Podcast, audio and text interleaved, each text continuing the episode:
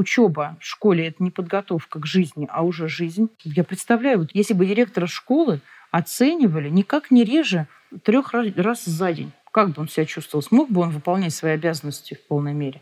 Вот представьте в жизни, да, посуду помыл, тебе оценочку поставили. Суп приготовил, тебе оценочку поставили. Погладил? Ага, на троечку с минусом сегодня ты вот, Катя, погладила рубашечку, мне муж сказал. Часто мы слышим разговоры о школе как о чем-то скучном и сером. Здесь нужно мучительно сидеть за партой от первого звонка до последнего. В нашем подкасте мы будем говорить с разными учителями, учениками и родителями о том, как бороться со школьной рутиной. От звонка до звонка. Здравствуйте, дорогие слушатели. С вами подкаст «От звонка до звонка». И сегодня у нас необычная ситуация. Обычно вы слышите рядом со мной одну Катю, учительницу русского языка и литературы. Сегодня их целых две. Всем здравствуйте, меня зовут тоже Катя. Я учитель истории в школе 15.00, коллега. Готова сегодня общаться вместе с Катей и Марией Александровной. Я, как всегда, соведущая Никиты, Катя. Мой голос вы уже знаете, слышите. И сегодня наш специальный гость — это академический руководитель программы магистратуры «Педагогическое образование» Института образования Высшей школы экономики, доцент, кандидат педагогических наук Мария Александровна Лытаева. Здравствуйте. Добрый вечер. Очень приятно. Спасибо большое за приглашение. Первый раз выступаю участником подкаста, и для меня это очень волнительный опыт — прекрасно. И, как я сказала, что мы думали, э, с чего бы нам начать, о чем говорить. И сегодня мы хотели бы начать не с своих вопросов, а с вопросов наших учеников, что их волнует, беспокоит э, в рамках темы. А поговорить мы сегодня решили о высшем образовании, о том, как оно связано со школой, какие между ними связи есть ли она и не нарушается ли она сегодня. Что же волнует наших учеников? Зачем нужно высшее образование? Простой вопрос, на который э, очень непросто ответить.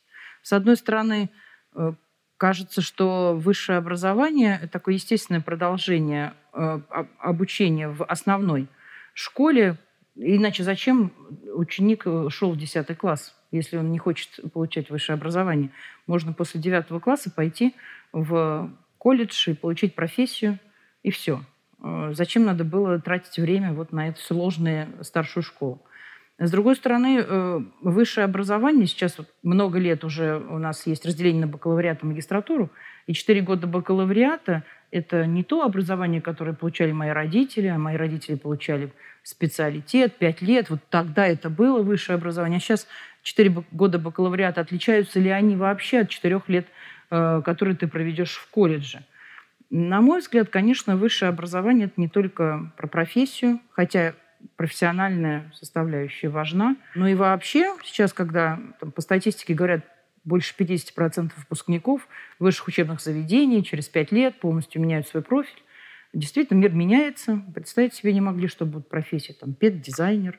Если мы думаем о педагогических специальностях, был раньше учитель, ну, преподаватель высшей школы, а теперь какой-то педдизайнер появился. И везде он требуется, и везде его хотят. И кто это такой? И Вроде как и не методист. Да, то ли он методист, то ли методолог, еще есть такие слова. Типа, извините, пожалуйста, новые... а кто такой педдизайнер? Я вообще сейчас ну, не сейчас понимаю, о чем идет речь. Уходим, уходим от темы. Поговорим про педдизайнеров позже, но э, это новые профессии, которые, наверное, придется осваивать после окончания университета. Но вот университет, высшее образование – это прежде всего, конечно, универсальные компетенции, другое видение мира, формирование научной картины мира. Это совсем другой тип э, восприятия действительности. И его получить можно только в университете. А вам не кажется, что вот дети, когда они идут дальше после школы в университет, они не делают это осознанно, а они делают это ну, в какой-то степени по инерции. Ну, всем надо, и я пойду. Они вряд ли же думают о том, что вот это какой-то шаг наверх и так далее. Они, наверное, это делают по инерции. Есть такая тенденция? Я уверена, что такая какая-то часть ребят именно по инерции или по традиции семейные традиции, династии. Родители представить себе не могут, что э, их ребенок э, совершит э, такое некоторое падение в статусе и поступит в колледж, а не в университет. Безусловно, это случается. Как есть и другие случаи, когда сознательно ребенок выбирает высшее образование, стремясь выйти ну, в какую-то другую ситуацию, в том числе семейную, в которой он находится сейчас. Что делать? Есть ли э, возможность год пропустить? Или нужно год это чем-то заполнить? Э, какие дальше у нас есть варианты план Б и план С, как мы это в семье называли? А вот вы как относитесь к этому ГПЕ? Э, я вообще, наверное, отношусь хорошо, если человек, который принимает решение, он, э, на него можно положиться. Я с точки зрения родителя говорю, который э, очень беспокоится, не станет ли этот э, год э, вообще вот не оторвет ли он э, ребенка вообще от мысли продолжать дальше образование. И трудно представить себе, что ребенок будет год бездельничать. Но он должен, должен чем-то заниматься, то есть он найдет работу себе и, может быть, понравится работать, и не захочется дальше учиться. Это у родительское беспокойство такое есть. Мне кажется, у нас как-то это не очень принято в обществе. Не в культуре, да. В культуре, да, в российской. Потому что, например, в Германии я знаю хорошо немецкую систему образования, поскольку преподаватель немецкого языка по образованию, там это вполне часто происходит. И многие берут и гэпье, и берут э, зарубежный год, когда едут в другую страну на полгода, на год, получают там какой-то опыт – и потом поступают. У нас это не очень принято. Ну, вот мы с детьми тоже обсуждали вот этот пропуск года, и они э, говорили, что им этот год очень нужен, что они э, пошли бы получать высшее образование лет в 20 даже, когда голова встает на место. сейчас они абсолютно открыто говорят, что они не готовы сделать этот выбор. Родители давят, а что ты будешь делать целый год, а деньги тебе кто будет давать. И они вот прям настолько загнаны в угол этим и не знают, что делать. Thank you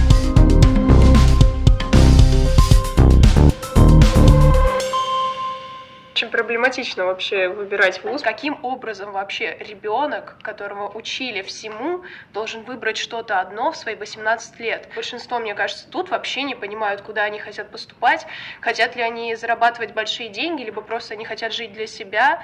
И это, конечно, очень сложно. Это такая ответственность просто возлагается на ребенка, чтобы он в дальнейшем выбирал себе судьбу. И на это и родители давят, и учителя говорят тем, что вот вы не, вы не сдадите ЕГЭ, вы не поступите в ВУЗ, вы вообще дворниками будете. А он не знает вообще, быть ему дворником или быть ему каким-нибудь программистом. Вообще очень хорошее такое э, правильное мнение, отражающее, я думаю, мнение большинства. И э, Тут несколько плоскостей в этом крике души, можно заметить. И э, одна из них э, мне понравилась. О чем тут думают, э, что хотят, о чем думают э, дети. Получать много денег или еще что-то. Я буквально вчера просмотрела на очень интересную публикацию коллег из Института образования «Миф о поколении Z». Посмотрите, это у нас на сайте Института образования есть серии публикаций. Я, честно признаться, не очень не помню, в какой именно эта серия вышла. По-моему, «Современная аналитика образования», если не ошибаюсь, 2019 год. И вот там идет речь о том, в числе прочего, есть такой миф, что дети все прагматично настроены. Но показывают исследования, что где-то поровну детей, которые э, видят свое будущее и успех в будущем э, в получении высокой зарплаты, э, успех, высокий уровень жизни, удовлетворение своих потребностей. И такая же точно часть детей стремится в своей будущей профессии выбрать отражение своих интересов и склонностей. И сказать, что вот абсолютно все думают так, как вот девушка сейчас нам это представляет, я думаю, это, наверное, было бы преувеличением. И второй очень важный момент, который затронула э, наша вот замечательная ученица направления дизайн, э, Таня, Таня. Таня ее, да, зовут, замечательная Таня. Это действительно э, уч- в школе учебные предметы, они совершенно э, совершенно четкие, русский, математика, химия, биология, очень плохо коррелируют с названиями программ в университетах, угу. где, например, экономист, он, он кто, он что? Дети не знают в школе они мало с этим сталкиваются. Но экономист еще ладно. А вот смотрите, маркетолог, да, или менеджер, такой менеджер, факультет менеджмента. Или им нравится русский язык и литература, очень многие идут от этого. Идут на факультет филологии, на направление, там, связанное с филологическими науками, и потом к курсу третьему задают себе вопрос, кто я?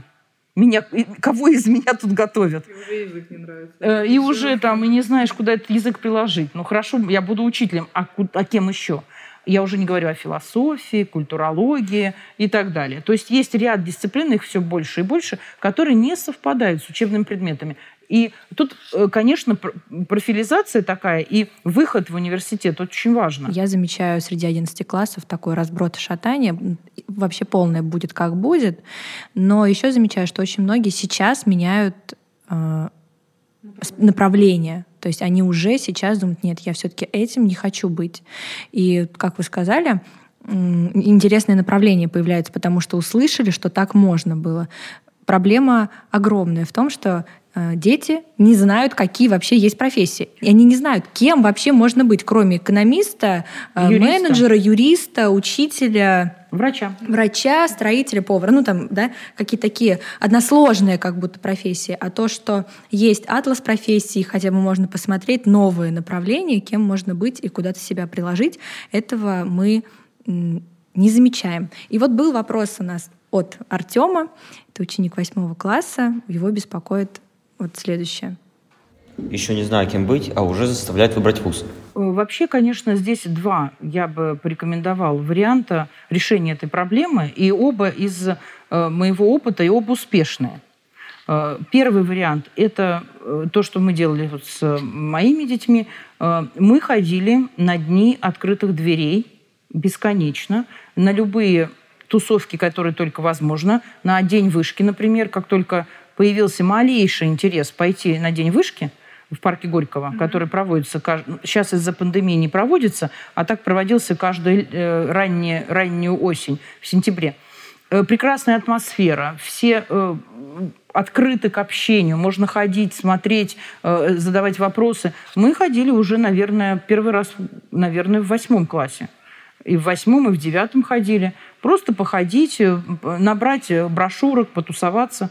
Э, дни открытых дверей надо ходить, начиная не с 11 класса, с 9. Уже в 9 классе надо ходить по дням открытых дверей вузов, которые являются вашими вузами мечты. Это одна сторона. Вторая. Известно, что э, последних людей, кого слушают дети при выборе профессии, это будут родители. Это последние люди, э, которые могут что-то разумное сказать. Почему я сам не могу сделать выбор? Странная, конечно, ситуация. Мне кажется, что ребенок должен сам сделать выбор. Ему надо дать такую возможность. Я вообще считаю, что надо дать возможность сделать выбор, ошибиться и исправить свою ошибку. Ничего нет фатального в нашей жизни, кроме смерти. А здесь речь о смерти не идет. Для здоровья это вообще не опасно. Надо давать возможность поменять свое решение. Но как сделать выбор. Вот это очень важно. На основ... Хорошо, если э, вот Михаил уже знает, кем он хочет быть, но это не совпадает с желанием его родителей.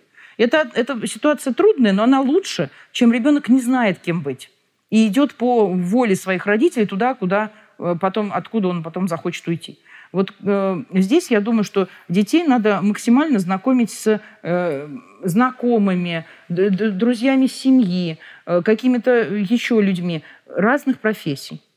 Пусть ходит, разговаривает, общается, э, сидит рядом, э, брать, если это возможно, на какие-то даже встречи э, деловые. Почему нет? А вот как вы, вы лично отнеслись, если бы ваш ребенок сказал «ухожу после девятого»? Потому что есть же стереотип такой, что после девятого уходят, ну, как правило, слабые ученики или те, кто ну, точно понимает, что не поступит в ВУЗ. Но сейчас вот в последнее время эта тенденция все-таки да. меняется. Вот меняется. вы как относитесь к уходу после девятого? Я не знаю, как бы я отнеслась. У нас такого не, не возникало. Но моя прям близкая подруга пережила эту ситуацию. А, Причем это решение было принято в конечном итоге всей семьей. Они, родители приняли решение ребенка. А, и ребенок после девятого класса ушел с формулировкой, что еще нового я выучу в школе мне уже ничего нового здесь большего не дадут, поэтому я хочу пойти в реальную профессию. И э, совместно был достигнут вариант. Они поступили в колледж при университете, при одном из университетов экономических. И он сейчас там пробует профессию какую-то, и потом будет решать, поступать ему дальше или не поступать. И я считаю, что если сознательно происходит такой выбор, решение, тут родителям стоит доверять своим детям. Потому что мы не рассматриваем же ситуацию неблагополучных отношений с родителями, когда какое-то протестное поведение, да, мы говорим там о э, нормальных таких ну, вроде как скажем, скажем, здоровых отношениях. Ребенок ходит в школу, и он делает свой выбор, потому что мы сейчас сталкиваемся с тем, что мы как будто ходим в школу вместе и с детьми, и с их родителями, потому что ты все время на контроле, ребенок все время на контроле, и очень многие ученики боятся там, делать задания сложнее, потому что страх ошибки получить какую-то отметку, не ту, не та, которая его не устраивает. Его устраивает все. Он вообще ничего не получал, никаких ни пятерок, ни четверок. Он учился бы реально в свое удовольствие. Но из-за того, что прессинг со стороны родителей, делай так, поступай туда, очень многие ученики уже перестают хотеть что-то делать в шестом классе. Это большая проблема. Мне кажется, она связана с самостоятельностью. И э, здесь, и плюс еще с вот последние, я думаю, лет так 20 э, меняется, меняются требования общества к э, материнству и родительству. Э, становится более матери особенно к материнству. Ну и вообще родители должны быть э, более правильные, чем раньше. Если раньше совершенно как нормально, ну, ребенок пошел в школу, это дело, собственно, школы. Учить его там, ребенка, родители на работе, на заводе, там где-то с утра до вечера пришли, проверить, уроки сделал, сделал, и хорошо. Сейчас нет. Сейчас мы начинаем развивать детей еще до рождения. И, естественно, да, там правильная музыка, посещение Развитие, театра. развитие, развитие, развитие. Да, да, да. Потом куда-то их мы развиваем. Осознанность, осознанность, осознанность, осознанность. Сама была такой, так сказать, сумасшедшей матерью, которая по э, табличке э, каждый месяц отслеживала образовательные результаты ребенка до года. И э, если в 4 месяца ребенок не перевернулся куда надо, это, э, понимаете ли, у человека с кандидатской степенью по педагогике это провал. Провал, который видит причем все общество. Сейчас вот есть э, такое, э, такой есть стереотип, и поэтому родители пытаются изо всех сил соответствовать. Поэтому все на свете контролируют. И большую, большую роль играет школа в том случае, если она говорит родителям, ну вы успокойтесь, мы, мы сделаем э, так, что вот вы, главное, не беспокойтесь. Все будет хорошо, ваш ребенок э, сам сделает уроки. И ничего, что он сделает их плохо. И не страшно. Или не сделает вообще. Э, ну, или не сделает там, не сделает вообще. Но главное, что не страшно, что сделает плохо. Я вообще считаю, что за дом... переходим к моей профессии, специальности. Я считаю, что за домашнюю работу ставить оценки в большинстве случаев не надо. Не надо. Это мое глубочайшее убеждение на всех семинарах для учителей там, немецкого языка, которые я провожу много. Я так всегда и говорю. Почему?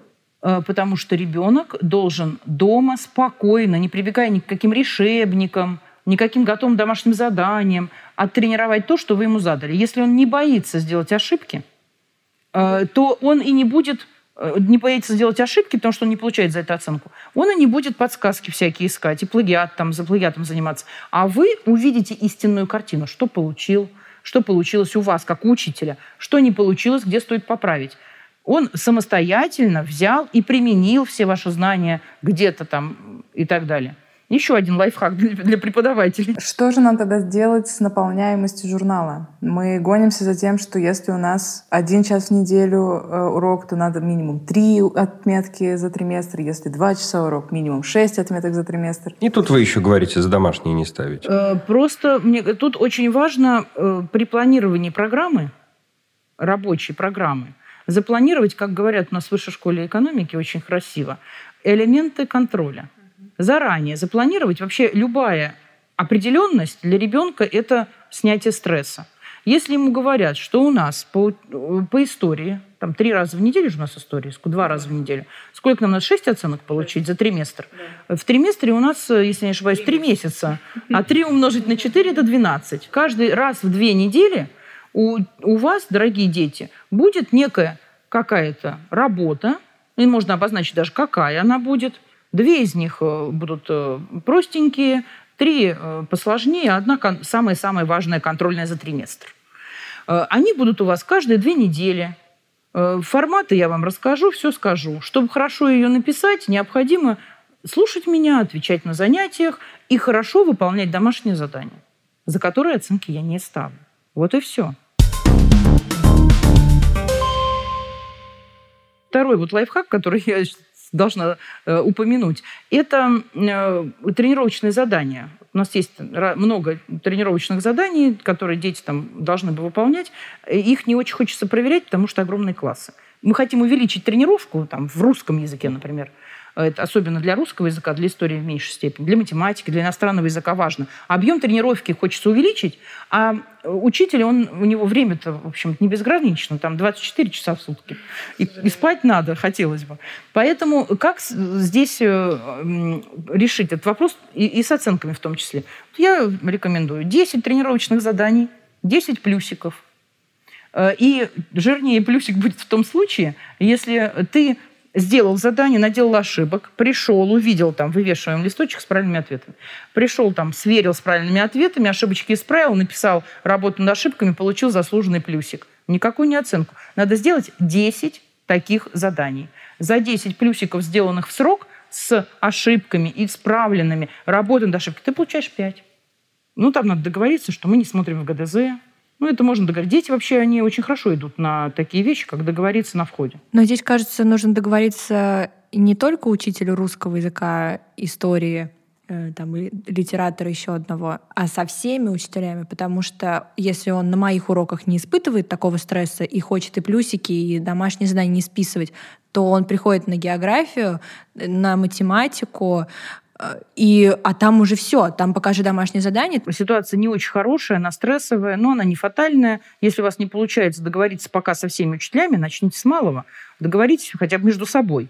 Вот между двумя историком и э, литературой, как, как у нас, русичкой. Вот. Да-да-да. Между историком и русичкой можно уже договориться. Уже есть какая-то э, ну, какая зона безопасности. А потом, может быть, и другие подтянутся учителя.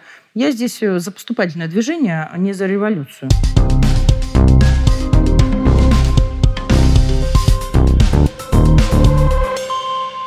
Кто такой тогда хороший учитель, на самом деле, который плюсики э, выставляет и домашки не задает, или все-таки он какими-то другими должен еще качествами обладать.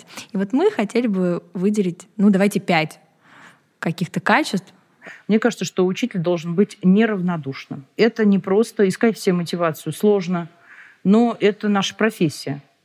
И надо над собой работать. И если учитель неравнодушный, то он, совершая ошибки, исправляя свои же ошибки, все равно э, достигнет э, хорошего результата. И это, кстати говоря, профилактика от э, собственного выгорания. Потому что если ты видишь смысл в своей работе, то и выгорание, оно, ну, может быть, и придет, но позже. Я тоже с собой регулярно работаю, потому что я такой же учитель. На другом уровне, но поскольку я помимо э, работы в магистратуре все это время, все 15 лет работы в вышке, преподаю в бакалавриате немецкий язык студентам, по большому счету то же самое, что и в школе. И каждый раз я ищу в себе мотивацию, один и тот же курс э, делать еще интереснее – и это первое качество неравнодушие. Второе качество, как это не банально звучит, это сомнение в себе, рефлексия себя, постоянное такое недовольство собой, а значит стремление развиваться профессионально. И та, с такими учителями очень легко находить общий язык и сбиваться в такие группы, которые готовы пробовать инновации. Потому что если учитель знает, что он профессионал, что он лучший, что он уже такой суперзаслуженный, то очень трудно его э, так, уговорить что-то изменить в своем э, стиле поведения. Конечно, учитель должен быть интересным человеком, чтобы ребенку было интересно с ним поговорить в своей области. А может быть, даже и в широком. Но если не, не в широком смысле, но в своей области. Четвертая характеристика – учитель должен быть справедливым. Нет, справедливости в мире нет. Но надо к этому стремиться. Надо к этому стремиться и э, как-то объяснять. Я всегда открыто разговариваю со студентами, объясняя им свое решение в отношении оценки. То есть справедливость, она э, очень важна. Она, мне кажется, ценится учениками очень высоко. Ну и последнее качество, Э, я сначала хотела сказать, что э, добрым человеком, но доброта это как-то слишком обтекаемо. Наверное, все-таки я бы сказала, что учитель должен быть порядочным человеком. И вкладывайте в это понятие все, что хотите. Вот это очень важно. Потому что э, значение учителя для э, ребенка, оно остается высоким. И не из-за того, что учитель много знает, сейчас он знает меньше, чем интернет или какая-то там телевизионная программа, а из-за того, что это другой взрослый, помимо родителей, чужой взрослый. И через учителя ребенок выстраивает э, свое взаимодействие со взрослым миром. Поэтому э, хотелось бы, чтобы ему встречались порядочные люди, и он относился бы к миру как к возможности, а не к опасности.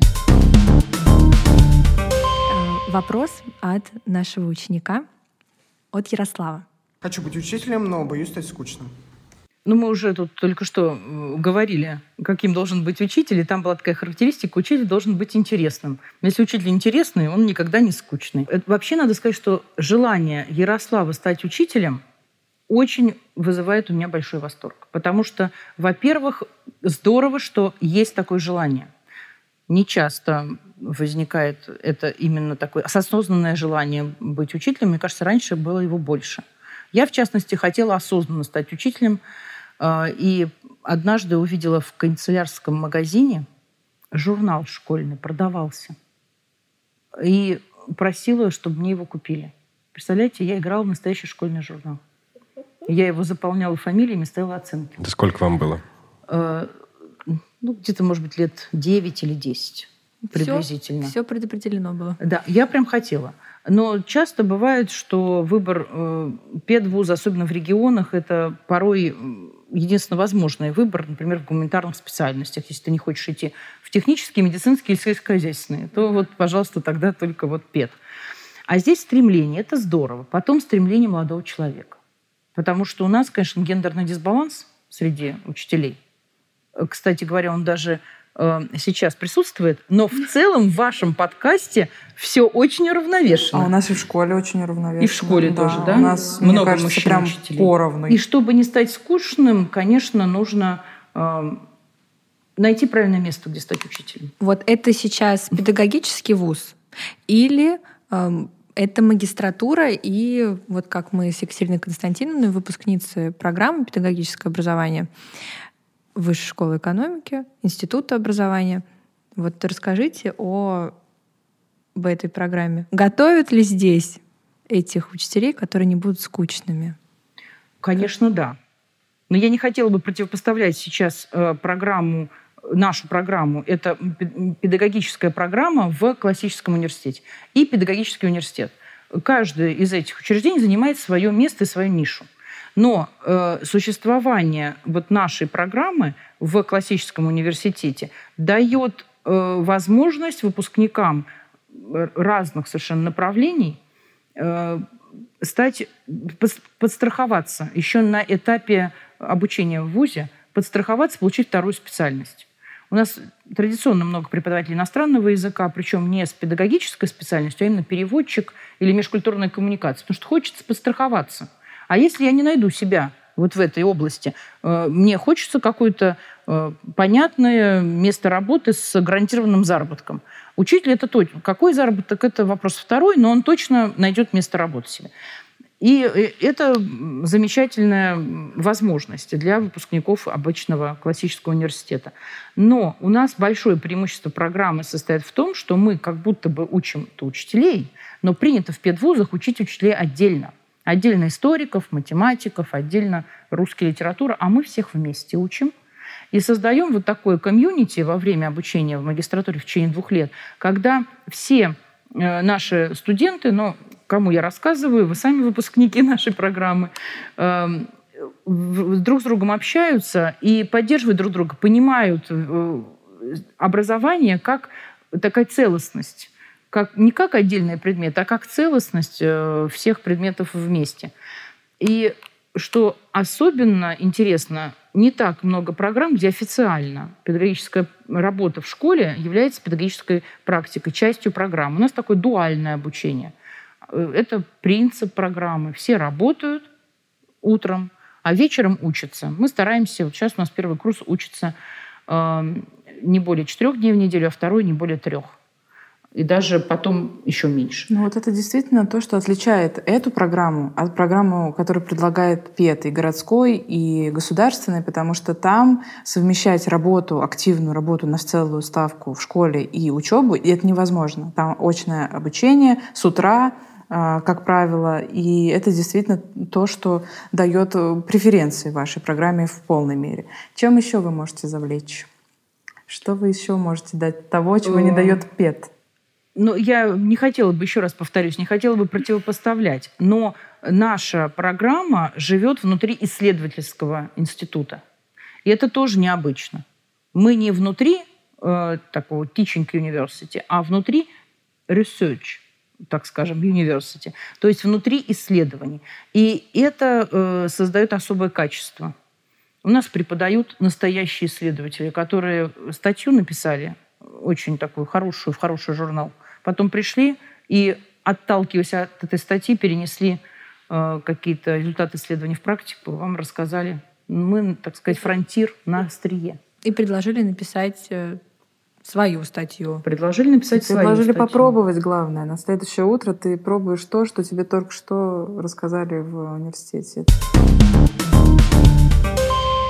Да, то есть дети наши тоже говорили, что им страшно закостенеть и в рамках одной профессии, и в одном университете, вот учиться 4 года, как-то мы уже говорили, много Плюс курсов. два. Да, и про школу они тоже самое говорят, что если не показывать им вот эти связи, литературы с историей, с географией, с изобра- изобразительным искусством, с математикой, как Никита Дмитриевич э, развивал идею совмещения русского языка и математики, что это тоже можно сделать, что совместить можно, на первый взгляд, казалось бы, несовместимое. И когда, может быть, это детям давать почаще, попробовать нам, учителям, находить время э, создать что-то новое, у них не будет вопроса возникать, а кем я хочу быть, э, чем я хочу заниматься, потому что он уже в процессе учебы много чего попробовал в разных ролях. Да, здесь еще вот э, был вопрос о мотивации. У кого-то прозвучала эта э, детей? фраза у детей. Кто-то из детей сказал как-то, как мотивацию к учебе не потерять. Э, это, э, совмест... это однозначно совместная работа родителей, э, родителей на первое место поставила, неправильно, учителей, э, детей и родителей. Э, Потому что надо показать, что, во-первых, учеба в школе – это не подготовка к жизни, а уже жизнь. Она интересная, она такая необычная, она классная. И там может быть интересно и здорово. Убираем стресс с оценками максимально. Невозможно жить в постоянном стрессе. Я представляю, вот если бы учителя или директора, вот лучше директора, если бы директора школы оценивали никак не реже трех раз, за день. Причем прям оценкой прям по критериям. Как бы он себя чувствовал? Смог бы он выполнять свои обязанности в полной мере? Вот мы как-то об этом не задумываемся э, зачастую, а дети живут в постоянной ситуации э, оценки. Мы же учим по критериям, она еще и критериальная оценка. Направо-налево не выпрыгнешь. Но в школе мы сталкиваемся только с э, констатирующим оцениванием, но не с формирующим, потому что у нас все ставится только по факту. Это еще хуже. Получается, он живет в состоянии постоянного констатирующего оценивания. Посуду, вот представьте в жизни, да, посуду помыл, тебе оценочку поставили.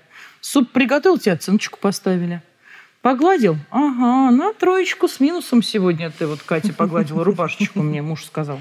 И как дальше? Вот как вообще отношения дальше развивать? Очень тяжело было. И такой вопрос тоже у детей есть, как вот эти отстоять свои границы, там, не ставьте, пожалуйста. И они находятся еще в школе в каком-то состоянии мольбы и прошения, и унижения из-за этого, что им приходится вот ходить за учителем. Так этого хочется избежать, как непонятно, потому что, опять же, есть одни учителя, которые нормально реагируют, сами предлагают задания, а есть те, к которым ребенок идет, нервничает, трясется и говорит, мне надо исправить, что мне делать, я не знаю. Я отошлю вас э, и слушателей э, к сайту нашей магистрской программы, на которой есть вкладка «Мастерская учителя», и там э, можно будет найти ссылку на YouTube э, как плейлист э, наших записей мастерской учителя. Там есть замечательная лекция Катерины Поливановой. вот не так давно прошла ее лекция в рамках нашей мастерской учителя, она очень много говорит о восприятии ребенком себя, кто такие современные дети. Я считаю, что и детям, и родителям, и учителям стоит эту лекцию послушать. Там много ответов на вопросы. А почему? И что с этим... Э, почти нет ответов, что с этим делать. Вероятно, каждый решает сам. Но э, о психологии там говорится очень много. На самом деле, мне кажется, что а дорогу осилит идущий. И то, что вы в своей профессии пытаетесь э, быть не шаблонными, не стандартными, а интересными и пытаетесь предлагать новое, необычное, думаете о детях, неравнодушны к их успехам, это уже замечательно, и постепенно, постепенно все равно э, это приведет к какому-то более светлому будущему. Э, хочу очень поддержать ваш проект. Замечательная идея, которая требует много сил для поддержания ее в рабочем состоянии. Я вам желаю этих сил, э, желаю искать мотивацию и приглашаю к нам в Институт образования еще в гости. У нас очень много интересных людей, очень много э, интересных работающих на нашей программе. И вот возвращаясь к вопросу Никиты, мы не зря повесили ружье в самом начале нашего разговора. Кто такой педдизайнер? Кто такой? Меня весь выпуск мучает э, этот вопрос. Кто такой педагогический дизайнер? Ну вот давайте сохраним интригу. И следующий наш подкаст мы запишем с кем-нибудь э, из нашего института и поговорим о том, кто же такой педагогический дизайнер. Это был подкаст «От звонка до звонка». Слушайте нас на всех платформах. Ставьте лайки, пишите комментарии. В описании вы найдете нашу почту. Пока.